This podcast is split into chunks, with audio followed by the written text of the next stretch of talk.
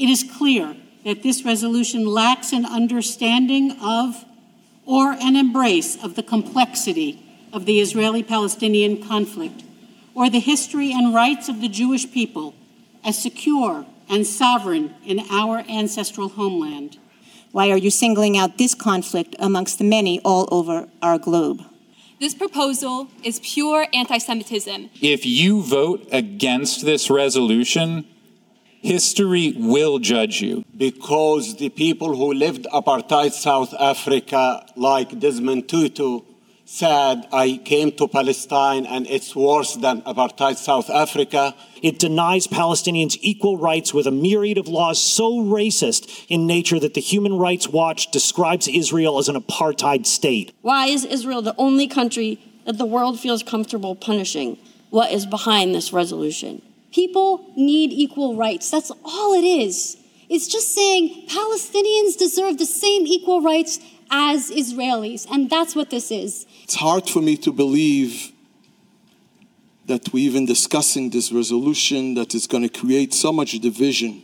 Instead of isolating Israel, ask Ben and Jerry's to build a factory in Gaza, a factory in the West Bank.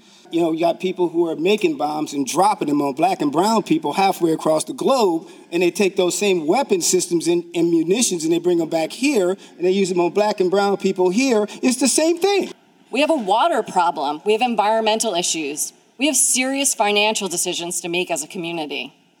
And now you're adding anti Semitism to the list. We need to realize that Jewish people lived in Palestine in peace before all of this, before this uh, philosophy of Zionism. This has changed because of this concept of oppressing another people. And we have to realize that unless the root cause of the problem is going to be addressed, uh, unfortunately, nothing is, is going to be uh, resolved.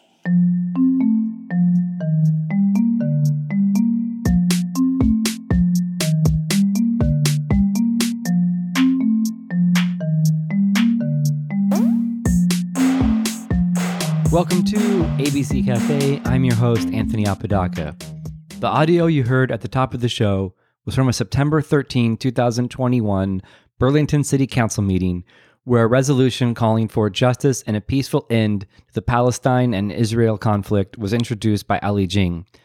The resolution outlines Israel's actions against the Palestinians, including the May 2021 attacks in Gaza, which killed 248 people, including 66 children, 280 plus illegal settlements in the West Bank, the denial of the Palestinian people to the right of self determination, equality, property, water rights, personal dignity, security, and freedom of movement. It also noted the 2021 Human Rights Watch report accusing Israel of the crimes against humanity of apartheid and persecution, an accusation echoed by Israeli human rights group B'Tselem. The resolution called for the city of Burlington to stand with the Palestinians by endorsing the Palestinian led nonviolent movement Boycott, Divestment, and Sanctions, which has three demands. First, ending the military occupation of all Arab lands, and dismantling the separation wall. Second, recognizing the fundamental rights of the Arab Palestinian citizens of Israel to full equality. And third, respecting, protecting, and promoting the rights of Palestinian refugees to their homes and properties as stipulated under UN Resolution 194. However, Enough opposition had been built against this resolution that Ali Dieng decided to withdraw it even before the meeting had begun, and after two and a half hours of public testimony, the city council voted to withdraw the resolution. Critics said that the resolution unfairly singled out Israel, that it was one sided, that it was anti Semitic, that BDS itself is fueled by anti Semitism, that it ignores the crimes of Hamas, that it reduced a complicated situation to talking points and smears, that the real goal of BDS is the destruction of Israel, that movements like BDS inspire anti Semitic activities. Four rabbis penned a commentary in VT Digger before the meeting in which they wrote The resolution's answer to the false accusations being made is for the city of Burlington to support the Boycott, Divestment, and Sanctions Movement, BDS, an organization with one guiding purpose the elimination of the State of Israel. Joining me in this episode are two of the four rabbis that penned that commentary David Edelson and Jan Saltzman. Before we get started, I want to make it clear that I fully support BDS and the Burlington Resolution. However, I did not invite Rabbi Jan and Rabbi David on my show in order to have a debate. I invited them on the show because I was truly curious about their position, and I think it's important to have conversations with people with whom we disagree. I gave them a lot of space to speak as I was earnestly trying to listen and figure out why they thought as they did. That said, I did disagree a lot with what the rabbis had to say. Some of it I was able to bring up in real time with them, but there is so much more to say on the topic. This is why I'll be doing a second part to this episode as a rejoinder. I'll be inviting one or two guests, still to be announced, to make the case why Burlington and other cities should support resolutions like this and address some of the comments you're about to hear. And without any further delay, here's my conversation with Rabbi Jan and Rabbi David. All right, I'm here with David Edelson and Jan Saltzman. Thank you so much for joining me on ABC Cafe. Yeah, it's a pleasure. Great to be here. Um, so I wanted to talk with you because you penned a letter, uh, a commentary with two other two other rabbis. You're both you're both rabbis um, in VT Digger. And I was explaining to David before we started recording, before you showed up, that you made the critical error of writing, We invite you to reach out to any one of us to discuss this further. So here we are discussing it further.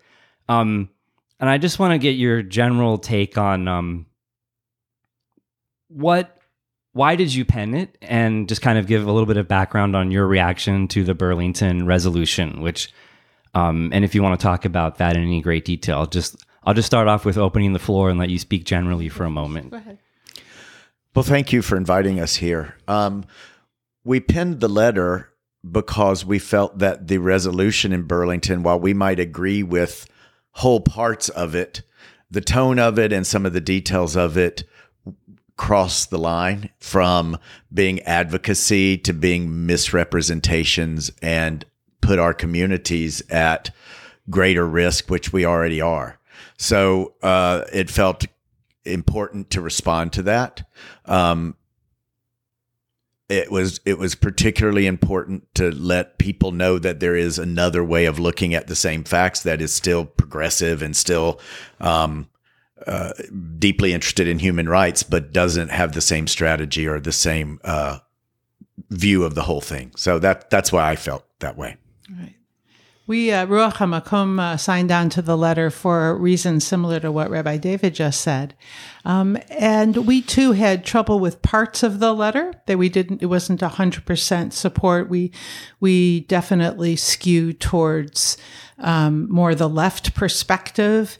Um, and what was really troubling about the, the, um, the resolution was that it was uh, two things. One, it was incredibly one sided, um, did not take any other actors in the whole situation to task for their role in why it's such a mess over there.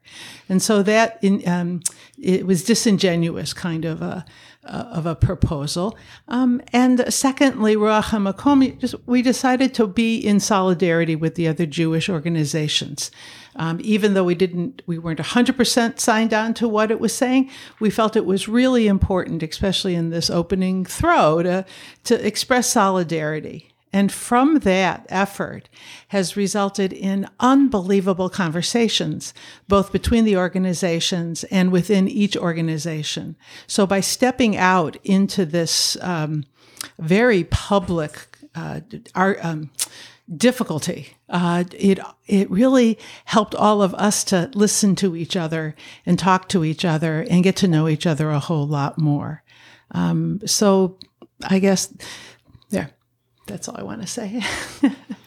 so I want to talk about both of those things because I find them. Um, so the first the first thing is what what you thought was one sided or problematic about the resolution, like specifically, and then two, what is from your point of view that an alternative way of framing the situation um, because the you know and it's a commentary so i didn't expect you to like provide the whole answer in the commentary but it, it, made me curious reading it like i actually have you know uh, so in the commentary you wrote uh, The resolution is misleading, a one sided view, positions Israel as the sole impediment to peace and security.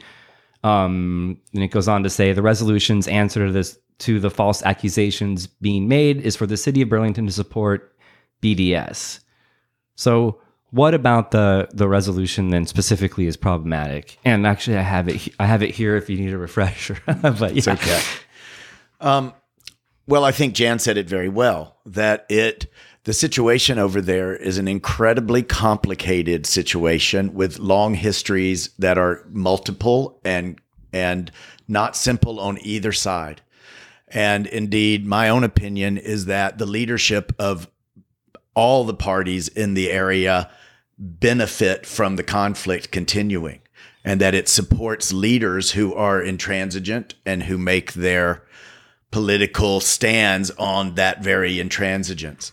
And so by not holding the Palestinian leadership to any account as if they're just hapless victims of of the situation, uh, doesn't lead to peace because it's not an accurate assessment of the problem. Um, and so when it's only like Israel does all these terrible things and the poor Palestinians are just victims, that's such a oversimplification, flattening, reduction of the actual history there that without getting into arguing through history, it just presents itself as there's one bad player in here. And if that were fixed, peace would break out and the sun would shine. And that is so far from any reality that, it, and it feels to me that spin on it, if it's either rooted in anti Semitism or it is built on assumptions that may not even be fully aware of that are anti Semitic, in which the Jews somehow have a lot more power and control than we possibly do as a very small number of people in the world. Yeah. I mean, if you look at the situation as a family system, the family system has had a number of players over the millennia. You could even stretch back that far. But even if you don't stretch back that far, the, the woundedness on all sides is so profound and also, in some ways, it exists in a shadow. People don't even know that they're walking around necessarily with pain in their gut that drives the passion for their position. And so the situation is not the situation, it's hundreds of situations. It is my uh, sister's former in laws who were refugees from Syria. We don't talk about the 700,000 Jewish Arabs that had to leave their homes, that they are in exile. We only hear about the Nakba, the Palestinians who had to leave their homes. And so there's this, there's this con, uh, concentric rings that continue to valence after valence after valence that um, continues to vibrate through perspective. If you look at it with a family systems model, you wouldn't want to say, oh, you're the reason we're getting divorced right? That that actually would never be the mm. right thing to say about a relationship, especially a long-term relationship, especially a relationship that dates back at least over 150 years, that has gone through unbelievable turmoil, the end of the Ottoman Empire, the way that the British screwed everything up, and the Holocaust. So people are coming speaking out of their place of woundedness and until we can really work with each other on that level and really hear each other's woundedness, no one side exists. It's incredibly complex, but it's not just complex rationally, like where are you going to draw that line? It's complex because everybody hurts. And to have a one sided analysis of why the system is working is disingenuous and not it doesn't honor the integrity of the whole problem. So I would uh, I, yeah, I, I appreciate that perspective. I'd like to push back a little bit from how I'm looking at this and ask a couple more questions along those lines, which is I would question the the validity of applying a family relationship model to a nuclear armed nation state or nation states of any kind. And when we're talking it it seems to me that with that analysis, you're sort of reducing state power to complex interpersonal relationships. And what we're, what we're talking about, and I think what BDS is getting at, is critiquing Israeli policy that is in a very, very specific way. So you're probably both aware of um, uh, uh, Israeli uh, human rights organizations, B'Tselem, who basically describe the Israeli state as one built upon Jewish supremacy. Um, the human I actually printed this because I was I really wanted to, but that's the whole Human Rights Watch uh, threshold cross report that they published this year. And I, there's parts of it I wouldn't mind reading at some point during this, but it's it, it doesn't beat around the bush, and it basically describes Israel as a state built on Jewish domination. And it goes very specifically through state policies where you have people within Israel and the occupied Palestinian territories that have two sets of rights. They're very clear that it's the crime the crimes against humanity of apartheid and persecution. And my question is how does that factor in? Because I, I want to I want to talk about two things. How do you process that those types of reports and those types of criticisms, which are not Israel made a mistake or whatever. I mean, these are these are very clear, consistent policy decisions over decades. Um, how do you reconcile that? And then let's talk about the one-sidedness as well folded into that, because I think the point of BDS, as I see it, is not necessarily to um it's to withdraw our specific support for Israel based on those crimes. Our tax money is funding that. We would like to stop funding that and stop I would like personally to stop participating in the crimes outlined by Human Rights Watch. I'm not participating in the crimes of Hamas. I'm not participating in the crimes of Hezbollah, right? So we can say that they they have committed crimes, but at the end of the day, what we're trying to do is correct what we have control over, which is our actions in supporting Israel's crimes. Well, sure. And I don't think we disagree about a lot of those policies. I think B'Tselem is a particular organization with a particular point of view. And even when it said it's a, it is apartheid, it said you would have to get rid of the racial connotations of that. It's not like South Africa. And I believe that in this country, when people use the term apartheid, they are using it to conjure up a kind of racial settler colonialist thing, which is the language that's being used as well. So to me, apartheid is when B'Tselem uses it, and I may or may not agree with, I don't agree with it, but I see their point. But I also think that's different than the way the term ends up being used here, which is not a technical term about legal systems, but a condemnation of what you said, crimes against humanity. And I don't think that is uh, as widespread. And I certainly don't think the way it was presented there uh, is is accurate. And plus, sorry, sorry when you yeah, say presented there at the meeting in town. Okay, the, so that's all I was talking about. Yeah. Okay. So so you have a situation here where you have occupied territories. That's for sure. Um, they're occupied in part because neither side has found a way to come to a resolution that they can both agree to. That's and they couldn't before. They still can't. So you have a situation in which to not have two legal systems would be to give citizenship and annexation of the West Bank and Gaza, which is very much not what the Palestinian leadership and I believe Palestinian people are wanting in any way, shape, or form. It's not what I want. Um, and so you have two separate situations because you have two, you have a sovereign nation and you have occupied territory under military control. Now, I don't like that either. I wish that would stop. I have been my whole life when I'm over there protesting for the end of that occupation. So it's not the occupation that's the the thing that we and I don't want to speak for Jan, but I, I don't think that's the issue that we disagree about. The the issue is when you start name calling. Um, it doesn't provide. Well, let's stick to the resolution. Okay. Because I, I don't know what you mean by. I mean, I certainly don't name call, and I don't think Wafik or Ashley Smith were name call. I well, I mean, what do you mean by name calling and who who is named? I don't want to get into the nitty gritty of the details. I'm trying to just stick to the the resolution that was proposed. And I think you know, I don't you, speak for everybody in BDS. If some no. goofballs or name calling, making well, anti-Semitic no, slurs or whatever, that's not on I, me. Well, I heard Wafik on this show call it genocide. There is no reputable uh, human rights lawyer or anybody that claims that what's going on there is anything like genocide. So if calling somebody genocidal isn't name calling, I don't know what's a worse name to call somebody. And uh, and I think apartheid, while you can we can have an adult rational argument about what that line is, I don't feel in the way it's used in these moments, it's being used as a term an, a term of a technical term. It's being used as an accusation, and that's what I mean by name calling.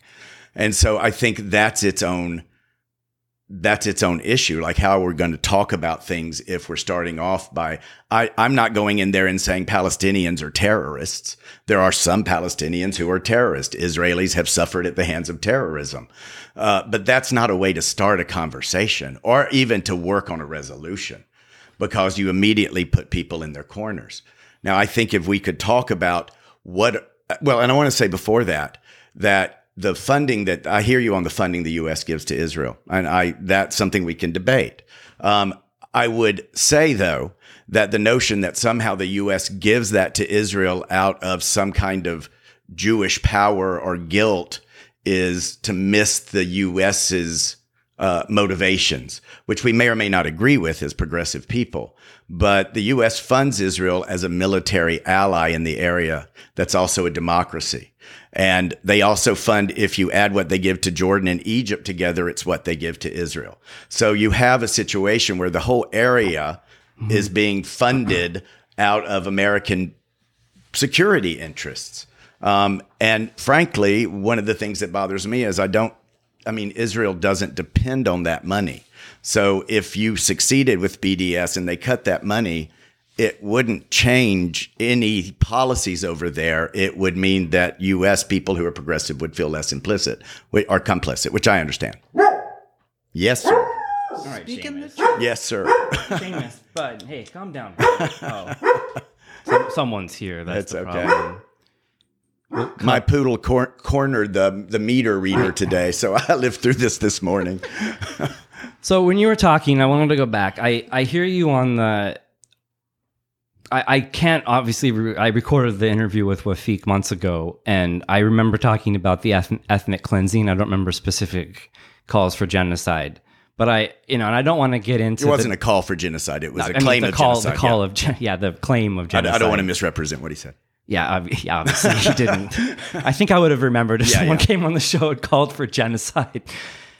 Um, and I don't want to get into the, the nitty gritty, but I mean, when you have Israeli prime ministers and foreign officials referring to going into Gaza to quote, mow the lawn, like, I don't know what else to call it. Like, that's, you know, we have um, testimonies and testimonies of, you know, IDF soldiers talking about this, the insane use of firepower that they subjected the city of Gaza to. Like, I don't know what else to call that, really. Um, but or, I wanted to ask you a specific question. Um, do you do you or do you not agree that Israel is an apartheid state? That it has one set of rules and laws for Palestinians in Israel and in the occupied territory, and one set of laws for for uh, for the Jewish the Jewish citizens. You know, so again, I want to talk about the word apartheid because it does bring up issues of uh, South America, uh, South Africa, and during its time in South Africa, someone who was black could not hardly go to school, go to medical school, go to law school, could not work in the public sector, could not serve as doctors and lawyers and judges and teachers. That is not the situation in Israel. There are absolutely discriminatory practices in terms of giving or not giving housing permits to people uh, who are Palestinian. It is absolutely discrimination, and life is really hard because of checkpoints. It, there's no denying that the situation is awful, but it's not apartheid. And this is where, uh, so when people call somebody a Nazi, I respond with the retort of, don't you dare dilute what that word means. Mm-hmm. The the word apartheid is an emotional word. It and when it describes a society that uh, does not allow its uh, a segment of its population based on their race to not participate in civil life, then you've got apartheid. when you have a situation where it is possible and in fact is true that people of a variety of backgrounds serve in a variety of roles in Israel, then you don't have apartheid. You have discrimination. You have policies that keep people uh, living in squalor. You have situations where um, there are people in Israel who do not like Arabs. You have people in Israel who are highly racist. We also have to remember that Israel itself is not populated by white people. Jews, by the way, come in a variety of colors. And there's also Christians and there's Copts and there's all there's like there's Druze. There's all kinds of people that live in the state of Israel, very few of whom are white. And so we want to be careful about the word apartheid. Mm-hmm. It does not describe the actual situation. It there are parts of what is going on there that is racially based. Absolutely. And that is the part that many of us, Rabbi David and I, we're all working hard to eradicate that. I don't think there's a progressive or a liberal religious leader in the Jewish world that actually supports the settlements. We certainly don't support what happened on the last day of Sukkot, where uh, settlers attacked an Arab village. I mean, that's unacceptable. And uh, so part of the, the, the emotional response to something like BDS is the Jewish tradition since 586 BCE works with Torah to make it say exactly the opposite of what it says. And the reason we do that is because we don't like to want to become like the people who are oppressing us. So we have a ridiculously long tradition of taking what is harsh and flipping it upside down so that it embodies um, qualities of justice and ethics and morality. When the Jewish enterprise is attacked for not being an ethical or moral people, you are going up against a lot of ignorance about what exactly is a Jew. Uh, and so please never, ever, ever think that I support what the Israeli government is doing vis a vis the Palestinian situation. And it is really, really important to also understand the other players, players there. The Palestinians, there's Hamas, there's Hezbollah, there's Iran, there's all these other players that are also pushing the narrative that they want to see. And so the simplicity of a BDS proposal is just that's the problem. It's really simple. And people who look at complex problems long for simple answers, simple explanations. But the situation is not simple. And to call one side the bad guys and the other side the good guys, or to call one side the oppressors and the other side the oppressed, creates a simplistic model of what is going on there. It also ignores the over 200 organizations that are working on the ground in Israel and Palestine who are working towards real economic and social justice issues. So when we look at if you look at the United States, you would only see the president and, and Congress. No, that's not what goes on in the United States. There's when a flood happens, everybody comes out and helps each other. That's exactly what's going on in Israel.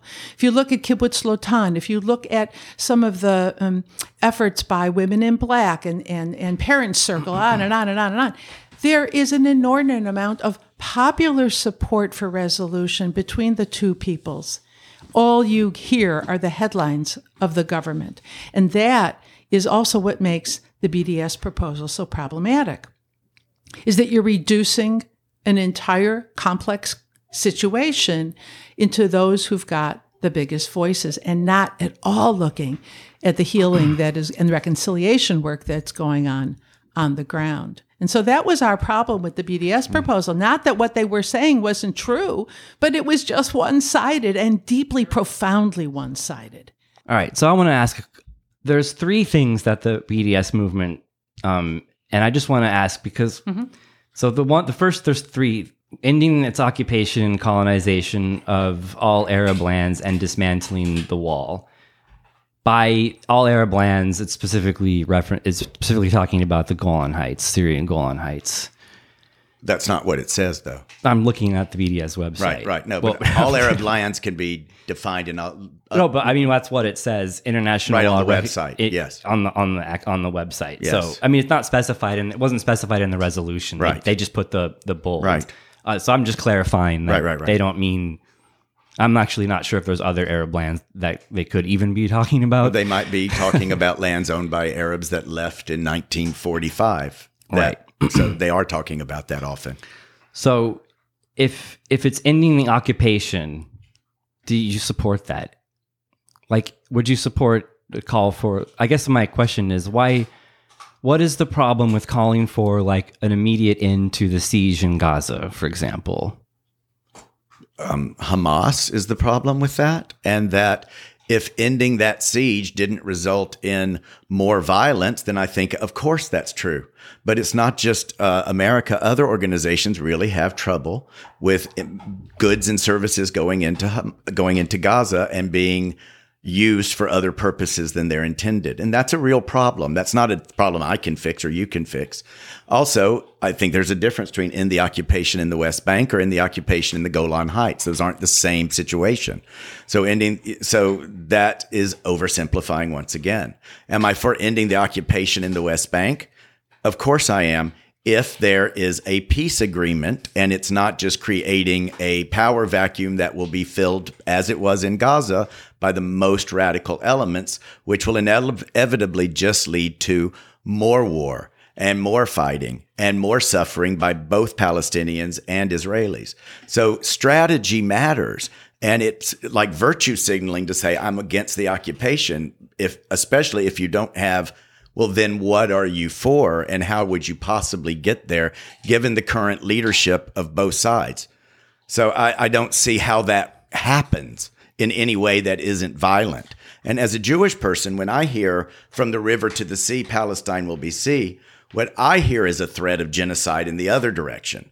Now, I'm not accusing anybody of it, but I hear it as a threat. Because what does Palestine, by the way, a name that the Romans gave the area after they had utterly destroyed the Jewish state as a way of destroying Jewish identity there. So, how does um, saying that uh, Palestine from the river to the sea will be free, how does that promote peace?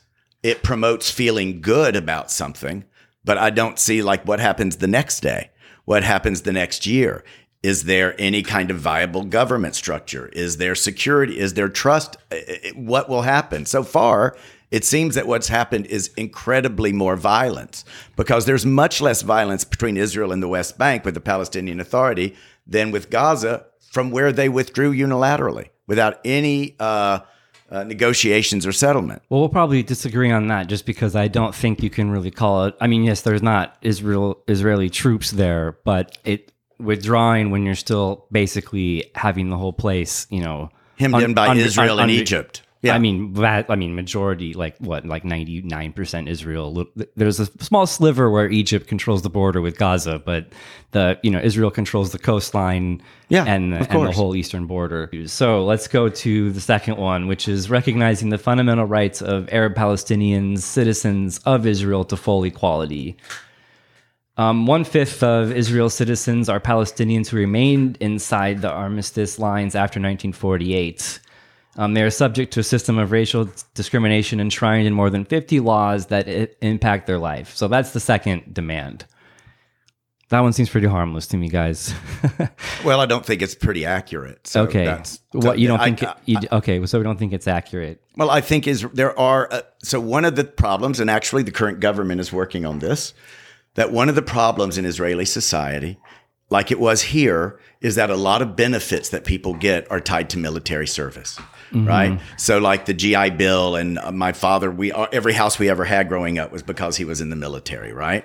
And and of course, there's redlining, so African Americans didn't get the same benefits, and and that's its own issue. Yeah. So, knowing all that, in Israel, a lot of things are tied to military service. So, that's already a problem. If you're a Palestinian and you don't either don't want to serve in the military or feel like that's a moral conflict for you, then you are passing up a lot of rights that are tied to military service. Right now, there's they're working on a bill so that it's tied to national service that isn't military, and that would change a lot of those things. Now, to me, that's a, a real solution to a real issue that has to be addressed. And so I totally agree that discriminatory laws are wrong. That's obvious. Mhm. And I don't agree with most of those laws. But I also think that overlooks the fact that Palestinians that are Israeli citizens um, also have, you know, they, they vote, they have parties, they have court, they, they're in the same courts, they're in the same medical care system, which is very different than the Palestinians under occupation.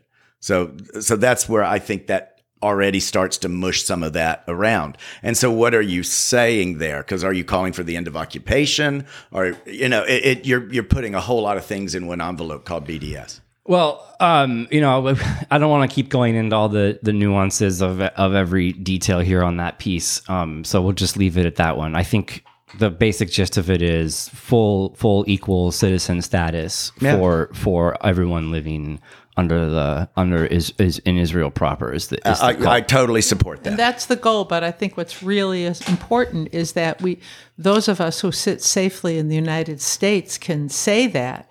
But if you are on the ground there, what's primary is safety, and knowing that.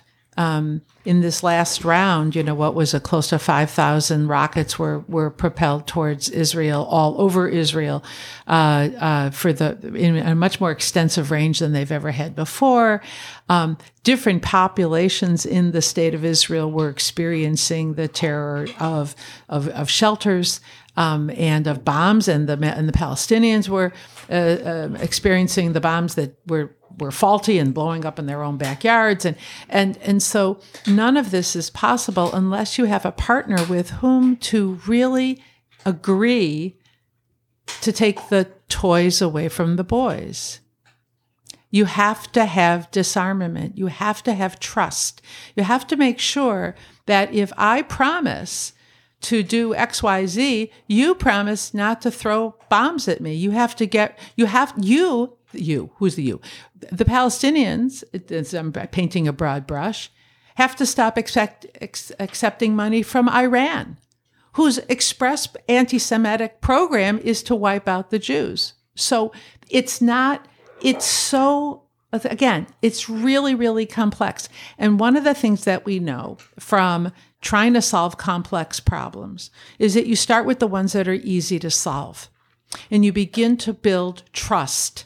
That if I say I'm going to bring a water pipe to your village and I do bring that water pipe to your village, which you deserve, then the next round of negotiation is far more probable to be um, successful. We're starting at the top, which is the wrong place to start. You have to build up the trust. And there is no way that the general Israeli public is going to say yes to anything unless they have reliable assurances that they will not be bombed out of their homes. And so the and this is this is the deep truth. We, most Israelis want to end the occupation. That has been borne out by poll after poll after poll. Most Israelis want to take their kids to school and help help their kids with homework and and form amazing bands and go to the uh, go to the restaurant. And we have to remember that Israel is far more like a European si- uh, country than it is an American country, and that's something that's culturally very interesting. The point is is that no one will make a, a deal unless there is assurance of safety.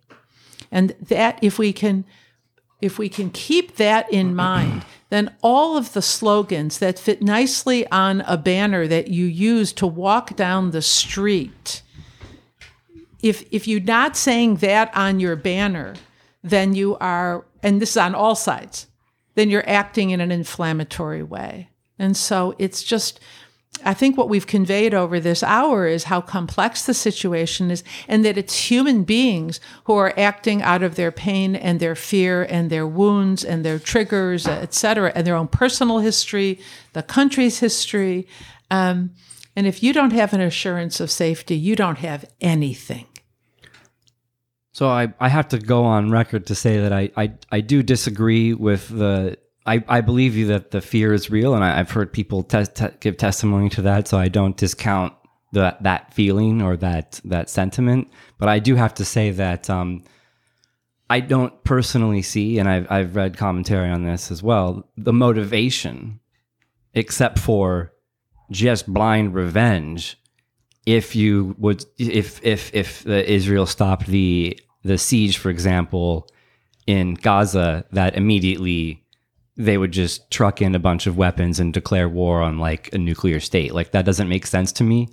Uh, but we'll have. To, I'm just going to leave it there. I just wanted to say say that piece of it. If Well, you'd but- like to respond real quick. Well, I just fine. want to say I think there's evidence that that's exactly what might happen.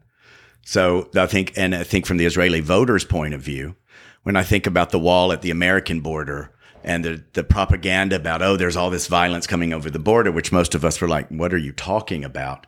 The reason that separation wall exists in Israel is because when uh, uh, Yasser Arafat said no to what whatever the deal was that was offered to him, and he said no to it, it then turned into an uprising, which was mostly terrorism against civilians and stabbings at bus stations and blowing up at cafes. And the Israeli voters demanded that stop.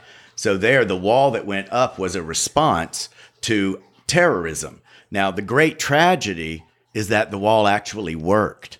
That's the great tragedy for me as a progressive is that they called for a wall. I was against the wall. This is terrible.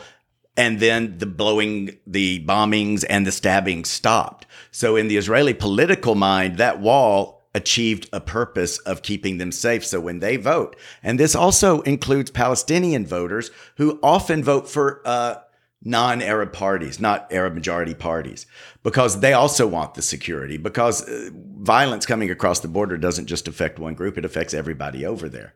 So I think there's a. So my response to that is simply that I think that weapons do will and with Iran as the sponsor, absolutely will pour in there. And then the Israeli government would have to answer to why there's all these new weapons taking hitting their towns. And as politicians, you're worried about your voters. Now, that's one of the problems with occupation. Those aren't my voters. These are my voters. But I think if you ask why do Israelis, unless you think that all the Jewish Israelis are some kind of evil, racist, genocidal maniacs, why are they voting a certain way? It's because they feel that's what gives them safety. Now, Right. I don't wouldn't vote the same way.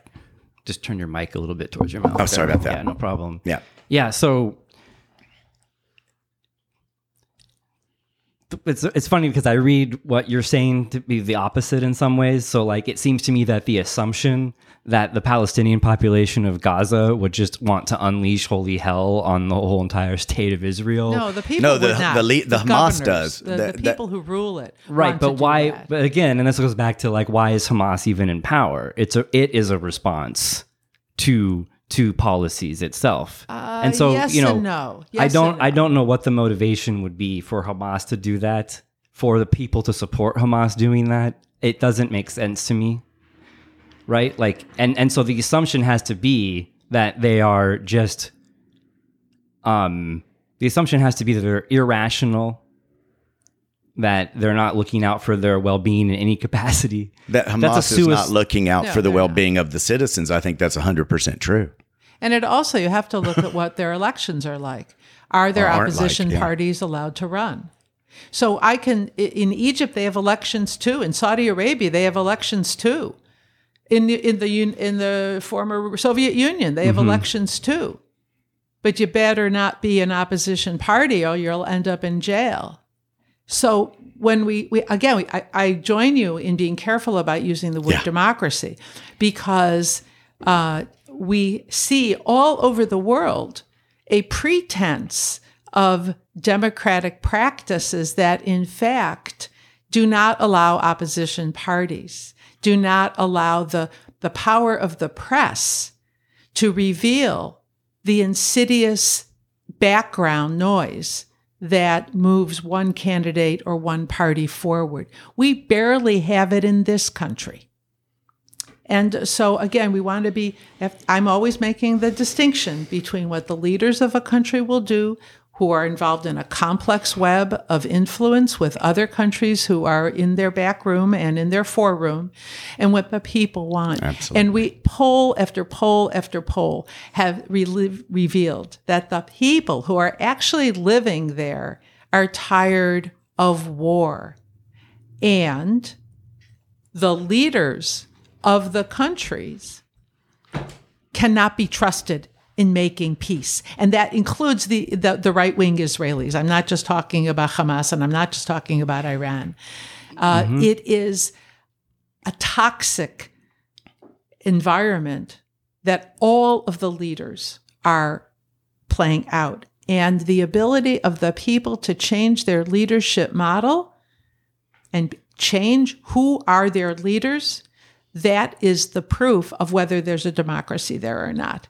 And at this moment, the people who are in the occupied territories, the Palestinians who are caught, do not have a way to challenge their governors. And we've seen, we just saw this not very long ago, where the opposition party in, in, um, eh, with the Palestinians were like, he was put in jail. You know, so this is not a democracy. This is this is a group of leaders, and again, on all the sides, who are not representing the needs of the people who just want to go buy a pizza. Yeah. Yeah, I'm not. I didn't mean to imply that Hamas is, you know, some kind of benevolent, you know, government. I'm just simply stating that they have actually, in situations, shown restraint and shown a practical side that I think it is simply wrong, and I'm not necessarily certain you're doing this to suggest that they are only capable of behaving as evil, irrational people, and that because that's that is not correct, and to recognize the context that they are a response to a specific historical situation. I think they're a response to their own leaders and the insidious nature of um, the the Arab world in the past developing an anti-Semitic trope. Um, we know that the Elders of Zion, which was a false pamphlet that was produced by a Russian, uh, the, the Russian oligarch, I can't remember who, who wrote it. Um, it's one of the most widely wet, read books in the Arab world. And interestingly enough, in Japan, I learned that. That was an odd thing. So the Elders of Zion is, uh, this is where we get the Jews are running the world kind of idea, and they must all be killed. Um, this is a still a ridiculously highly popular book that's being read in the Arab world, and it funnels. And again, if you look at post World War II, how the geography, the geopolitical map radically changed at the end of World War II. Mhm. It wasn't only about the Holocaust. It was also about the, uh, you know, it was the residue of the dis, uh, dismemberment of the Ottoman Empire. It's the the disaster that the British brought upon that by by slicing and dicing between tribal lands to make different. And I mean, the whole thing is nuts, right? And the the the experience of the early Jewish state to have the UN have observers walking around and not seeing the trenches being built was suddenly something that the rest of the world, like the Jewish world, went, "What? I thought we were safe." So the I come back again. Well, I wanted to come back because you, I, Yeah. I just mentioned that Hamas is not a. It, it, it's the tendency in the West to describe Hamas as. Uh, we do the same thing with, uh, you know, any any any government or group that we don't like, right? It's just like Putin is just evil. There's no nuance there. Yeah, Pu- but Hamas Putin's- has received billions and billions and billions of dollars from support all over the world. I'm not. I'm and just, they I'm don't have hospitals. I'm just simply arguing for. I'm simply arguing for the context, Yeah. the, his, the specific historical context from which Hamas was an elected, Mm. and when they came to power, is a, response to a specific historical situation. But I think we should move on to the third demand uh, of the resolution, which is the right of return. And so you have a situation now where any any Jew abroad can move to Israel and basically live there and become a citizen. But refugees, descendants of refugees from the 1947 and 1949 um, wars, cannot. And so that last point, the, the right of return of refugees to go back to like where their families lived for generations. Right. So I want to once again remind us that more, almost more people, Arab Jews, lost their lands when they had to run away. My former in-laws, or my sister's in-laws, like held onto the bottom of a train to get out of Syria and lost everything, Mhm. clutching their front door key in their hand. And so, if you're going to talk about the right of return, you have to take into, especially if it moves towards reparation, you have to take into concern all those Arab Jews who lost everything as well. So it's not just the Palis- the the Arab uh, uh, Arabs who left the state of Israel in 48 for whatever reason they left, and there's a lot of historical data about the many many reasons why they might have left. They left. They lost everything. The people who won the war got to occupy their homes. I've lived in them. They're wonderful homes, you know, but and unless you're talking about reparations for the Jews who Arab Jews who lost their lands, again you're doing a one-sided conversation.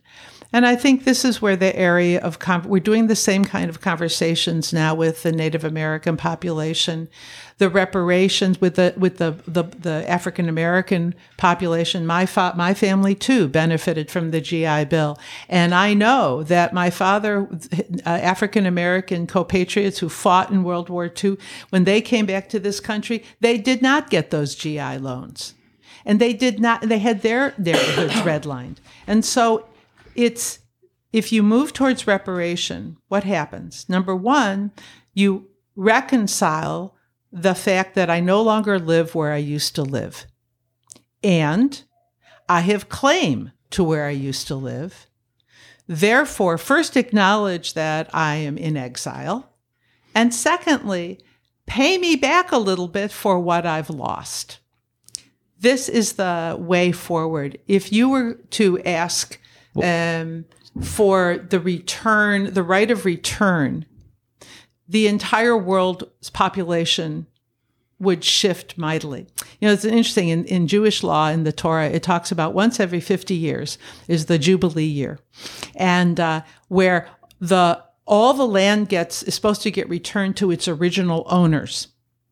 And we all have understood, though, rabbinically, et cetera, that that is an aspirational part of Torah. It's not actually a, something that could be carried out, actually, but it's aspirational. So, what do we mean by everybody gets to return, that the land gets returned to its original owners?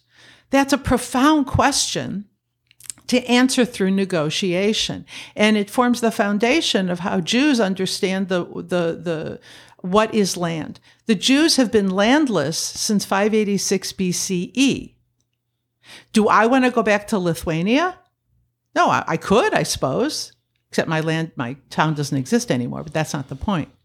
Where would the, the concept of right of return, how would that apply to every population on the planet that no longer lives in its home uh, or space of origin? Um, and so I just raised that as, uh, uh, of course, people should be recomp- compensated for what they lost. It'd be a lot cheaper to do that than build more rockets, right? But, and it's a bigger picture. You would have to also talk about the right of return for my sister's in laws who cannot go back to Syria. And I, yeah, go ahead. No, you go ahead. Oh, well, uh, go ahead. Um, I was Wait just- a minute. It's my podcast. Yeah, yeah, it's your podcast. You go ahead. I'm just messing with you, Uh, David. um, uh, so I, I think that's a good question. I think one of the questions that underlines that part of the resolution and the BDS movement is is there a right for a Jewish nation to exist? One, one Jewish nation to exist, given the history of anti Semitism, of pogroms, of Jew hatred, of the Holocaust, and not just the Holocaust, of what happened. So if all of those refugees came back, you would be effectively, you wouldn't have a Jewish majority in the area. So that's its own problem. And it is, a, and I, I agree with what Jan said, but I think that wars sadly have consequences. And this is not one war, it's several wars in which the Arabs declared war on what was a compromise that was agreed to. And do I, do I think that things can go? You can hit the the rewind button and things go back to the way they were. I think that's absurd. It's absurd here if we're talking about Native Americans. That is not a, an option. So the question is, how do you create the most justice in the situation without hitting rewind, which you can't do. Jews can't go back to Europe. We can't go back to Arab countries. Everybody can't go back where they came from. That is not tenable. So I don't agree that that, I think that plank has some good conversation to have as part of an overall peace negotiation. But as a unilateral thing, I think it's just a, a propaganda tactic. All right. So, I mean, obviously, I have a slightly different take, but I guess my the, the, what complicates it for me and my understanding in what you said is that that Jews abroad can come to, to, to Israel. So there there is no complication there, right? So there is no no one was like, wait a minute, if we let any Jew that we want come back to Israel, what if like all of them come back and then we don't have like sewers? Like those practical limitations that you're putting on it are only one side. It's only the, on the Palestinian side, not on the Jewish side. And so that's kind of a that's where I would come down on that. Where like that's what makes it problematic. You know what I mean? If it's just, you know, like there's wars, border changes, I could almost buy that argument, but not if based on one's perceived race or ethnic identity, you're basically inviting or not inviting people from all over the world. Um, I find that to be problematic, and I don't necessarily think that. Um, well, yeah, I'll just say that. Um, it is complicated. Uh, I I hear why it's problematic for you. I think that when the UN agreed to have the state of Israel, it was taking into consideration the special history of the Jewish people, and given that they had lived in lots of places, and, and there is a that, that that demand is based on UN Resolution 194. So right. No, a, I understand. A, yeah. Yeah. So, you, and that's not for you. That's for our listeners. Right. Right. I'm right. I'm not. But there's I also should have said you, that at the top of the yeah, show. yeah, yeah. I might say something that sounds Right, right, pedantic, like I Right, think right, you right. don't know what you're talking about. Right, but right, it's right. basically to bring everyone along for the Right. ride who might not Totally. know about UN Resolution 194. So, um, all right, we're, we're almost out of time. So let me just see here if there was. yeah. I, I wonder if we could just touch a little, like bring it back home. We've been talking a lot about, and I did want. Oh, I did want to say one more thing, which is the reason why the resolution isn't calling for the return of people everywhere is because it's a Palestinian res- resolution for Palestinians, written by Palestinians to address like their situation in the world.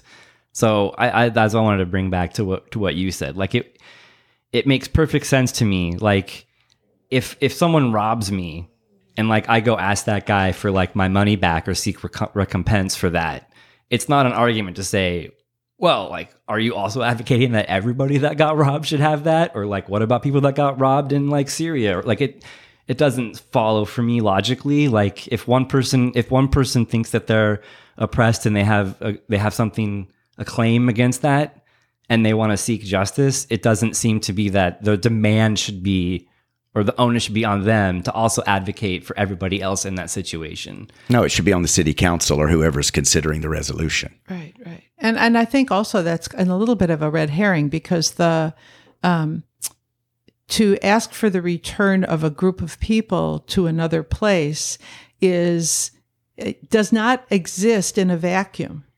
It exists in the negotiated um, plan so that everybody thrives.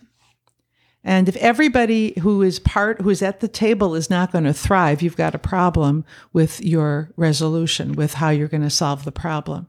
So it's not just, oh, the Palestinians still have the key to their front door. Uh, those who uh, were forced to leave in 48 um, or who chose to leave in 48, depending on whose histories you, you read. Um, and believe me, to the listeners, you should know that there's 12 different ways of understanding that exodus from of, of the Palestinians out of the out of the land. Um, it it is true that there are people who would like to return to their homes. But it's not a, that that's a simple way of trying to describe a ridiculously complex process that you would have to institute to solve that problem. So it's not true that it's just the Palestinians asking to go back to their homes because that is plucking something out of a huge web of conversations that have to take place. Um, and so the we go back to what we said at the beginning. The problem is not that what the BDS uh, proposal was claiming. Am I going to get too many negatives in this? It there's a lot of agreement around some of, of around what BDS was claiming, and it was one-sided. And when I say one-sided, it doesn't recognize the historicity of the whole situation. It's very similar to somebody wanting what they want, and I don't care how it affects you. Like that's kind of a that's not how we want it. We don't. It's not how we raise our children. It's not how we encourage uh, uh, helpful conversations in the community. It can't be I win, you lose. That, by the way, is the definition of the word pax, which means peace, which is a Roman word that means I win, you lose. Whereas the word shalom and salam come from the root wholeness. Everybody has to be at the table, otherwise, it's the Roman understanding of how you attain peace. Yeah. And that is so I want to sort of So I'm not sure who loses in the situation, but I think we have to end it here. Right. You guys have been gracious with your time. I just want to f- close off by saying Yeah, that if you have any final, Yeah, feel free. that- I, I just am conscious of the time because you both said you, had one to, of the to go. one of the foundations of being raised from a Jewish perspective is how comfortable we are with dissonance. We can hold more than one truth in our heads at the same time. We can hold, let's say, Genesis and Darwin. And neither one of them, they're all like their own systems, but so we're raised with the uh, the uh, comfort level of difficult problems and being comfortable with dissonance, that there isn't a clear way forward. And that the dialectical process that is the Jewish way of understanding how you talk about a situation is does not matter who wins, but what's the next question. And that is foundational to who who Jews have been and continue to be. So to be curious about what the next question is rather than what the answer was to the last one is actually not how we think. We are comfortable with dissonance. For people who are not comfortable with dissonance, they want simplicity. They want a simple answer to a complex problem. And that is not how you solve complex problems. So I just want to give a shout out for the ability to hold dissonance and be comfortable with that uh, and not try and scurry along to come up with a solution so that I feel better. That's, that's not what I'm here for. That's all I want to say. Thank you. And I guess what I would like to say is that criticism of Israel, including pointed criticism of Israel, and particularly the occupation and the policies that are wrong, is not a problem. Like that's necessary. The problem is that what creeps into it very quickly is an underlying uh, anti Semitism that the Jews control everything and the Jews have all the power and the Jews are controlling this side and that side. I had a dear Canadian friend of mine said, Oh, the Jews tell America what to do, which is laughable. But that creeps into the rhetoric over and over and over again. And so, my concern as a Vermonter, as a person, we already, Jews are the majority, the 57% or something like that of religiously motivated hate crimes are against Jews, even though we're 2% of the population. So when you have this underlying anti-Semitism of Jewish power and Jewish money and Jews are telling America what to do, you've crossed right over into blatant anti-Semitism and Jew hatred. And that puts my community at risk, whether it's coming from the far right saying the Jews are really the secretly why people of color are all coming, or whether it's the left that are saying the Jews are secretly the super white people that are doing all the colonialist stuff. And so when you hold Israel up as the emblem of colonial white supremacist evil, then you're trafficking in anti Semitism. And that is that is overlying or underlying or however you want. It's part of this whole place. And whenever you hear the rhetoric, that's what comes up. So as Jewish people, we are for, we would love to work with people on how to address the issues in Israel. As soon as you're accusing us of genocide, which is pointedly at Jews because we're victims of genocide, then there's never go- we can't we can't have that conversation. So I find that this kind of everybody going to their corners and yelling at each other is the least of all helpful ways of going at it. And while BDS on the website doesn't look like that, BDS in practice on college campuses is very much like that. And Jewish students are scared because they're experiencing ever growing amounts of anti Semitism and anti Semitic rhetoric. They're being told they can't be on student governments unless they say they don't support Israel. There's a whole lot of other things that are in the context into which this resolution enters the fray. And it's uh, naive or disingenuous to try to totally separate out the larger context of that from the details. And so I think that enters into this conversation, it makes it harder to talk about because I'm not saying somebody is you're anti-Semitic for being for BDS. That's not it at all. A lot of Jewish people support BDS. That's not the issue. Is that when you start to buy into certain rhetoric around Israel and hold it up as the emblematic evil in the world, you are back on the protocols of the elders of Zion. You're back on all every anti-Semitic campaign that's ever happened. And just like African Americans, when, and I'll use African Americans as an example, when they hear something racist, you know, they kind of recognize it, even if I, as a white person, may not hear it as quickly as they do. But when every major Jewish organization in America hears that's really blatantly anti Semitic, and the response of the left is, oh, you Jews always do that. We don't need to listen to that. Um, that is not the way the left works with other groups of people. And it is certainly not the way the left should work with people who've been long term allies on most of our crucial shared issues on economics, on helping the poor, all those things. And so it is, oh, it's heartbreaking and it's scary when you're suddenly put into this category of evil, which uh, is out of all proportion to the situation. Mm-hmm. So, and that is not to minimize the situation but it is certainly not the worst thing. If you look on the list of violent conflicts in the world right now, it doesn't even rank. And yet that's where all the emotional energy is. And I can't help but think the reason so many people who aren't involved in, uh, in the Middle East in any way, uh, have such emotional reaction to it, but not to say other situations in the world that are happening that are worse. Um, but this is where it gets all the attention. And I believe that that is in large part motivated unconsciously by a kind of ambient anti Semitism that's out there. So that's the part that makes it hard to talk about it, even if we go through every detail in that sheet. The experience of the Jews in Israel as well, but also the Jews in America is it sounds a lot like what we've been accused of by genocidal people attacking us. And so mm-hmm. it makes it very hard to just have a calm, nuanced conversation. So I, I just wanted to put that in the, the mix because I think it's relevant. I appreciate that. I have a, um, you know, I wasn't sure how this conversation would go, and also with three people, yeah, it doesn't track the same. But basically, I did have, um, and I, if you guys ever, you know, if you want to come back, I would love to actually have a more detailed conversation about anti-Semitism and about your experiences here, and like even totally separate from sure from the you know Israel and Palestine. I sure. think it, would be interesting for me to get your perspective on on what's happening sort of on the ground in Vermont. Sure. Th- this podcast is really about Vermont issues.